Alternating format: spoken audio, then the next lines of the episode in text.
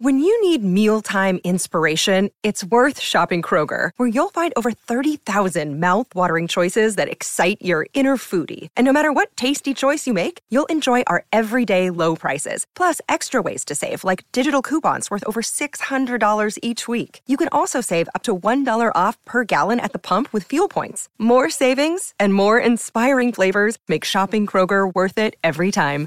Kroger, fresh for everyone. Fuel restrictions apply. This is Optimal Living Daily, episode 1711.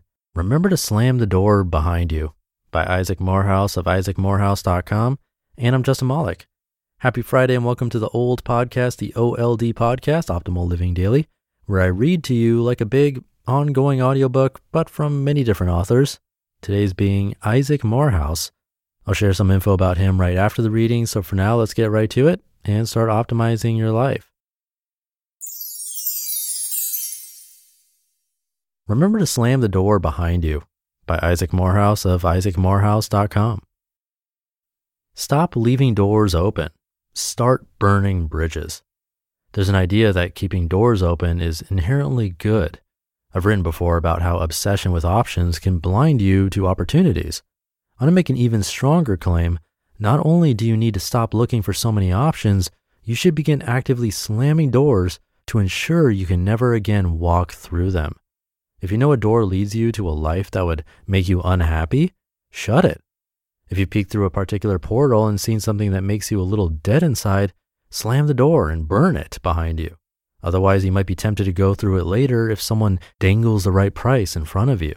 You might be tempted to say yes to something you hate, which might be the saddest of all fates. I've met a number of young people who spent a summer interning in Washington, D.C., and told me after the experience that they hate the entire political scene and would never want to become one of those people. Many of these same young people, when the fantasy land of subsidized education comes to a close and the need for a steady job begins to weigh on them, confide things like, I can't publish that blog post or I would never get hired by Policy Group X in DC. They're careful not to burn bridges just in case. But if the bridge takes you someplace you know you don't want to go, burning it should be a top priority. There's a reason Odysseus had himself tied to the mast. How many people live lives they hate because they couldn't say no to the salary? How many wallow in misery because they left the door open too long? How many knew a particular path wouldn't make them happy, but they failed to cut off the option, and when push came to shove, they couldn't say no to the status or short term gains in the moment of weakness? Go try things, lots of things. Be open minded before you try something. The minute you stumble on something you hate, Slam the door, cut off your return route. Realistically, you're not likely to arrive at a life you love by picking the one thing that's perfect for you and going at it. Instead, try stuff and shut down everything that's not it. Arrive at the good life by eliminating the bad. I've written about this frequently and it's something of a life motto for me. Just don't do stuff you hate and the rest is fair game. I have a friend who says the only reason he does what he does is because there's nothing else in the world he can stand or is good at. It might not sound noble to you, but I think this is one of the best reasons to do something that I can think of. Some of the best entrepreneurs admit they have to keep starting companies if for no other reason than they hate being an employee so much. Find what you love by getting to the point where there's nothing else left. If you keep slamming doors behind you, it'll be easier to narrow your field of options. Eventually, all that's left will be perfect for you. As soon as you realize something makes you dead inside, saps your energy, or kills your joy, make an escape plan and get out of there ASAP. It doesn't matter to where, just anywhere but the bad place. As soon as you realize it again, move on again. It might take two days, it might take five years. It can be hard to exit a bad situation. But when you know it's not working, blaze a trail and don't leave breadcrumbs. Maybe you'll die with an incredibly wide range of things still on your list of potentially good ways to spend your life. Maybe by age 20, there'll be almost nothing left. It's different for everyone. But if you're like most, you never could have found your bliss or passion if you set out or treated everything as perpetually possible. You only find it by slamming doors on what is not. This is going to sound repetitive, but it bears repetition. Don't do stuff you don't like doing.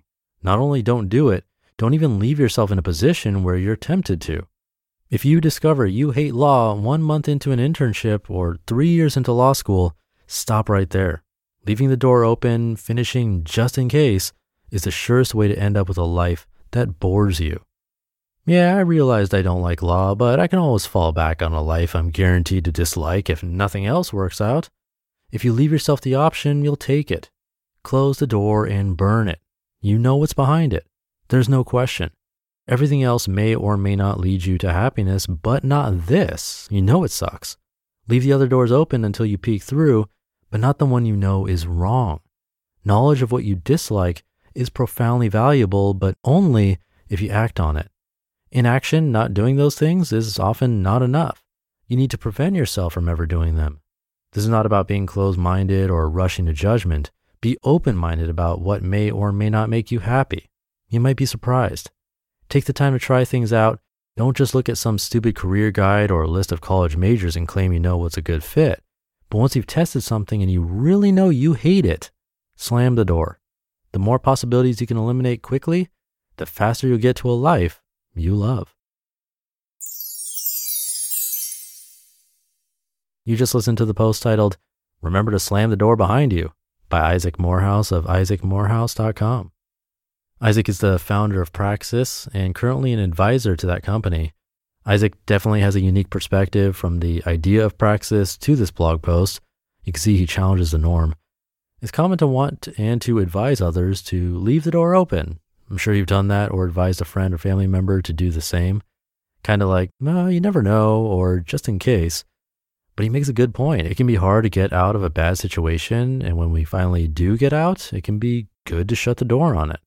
Of course, everything isn't black and white. There's going to be lots of gray area here.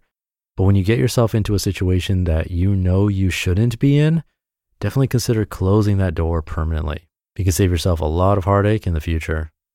And with that, let's wrap up the Monday episode. Shut the door on this one. Not really. You can always come back and listen. Have a great start to your week, and I'll see you tomorrow where your optimal life awaits.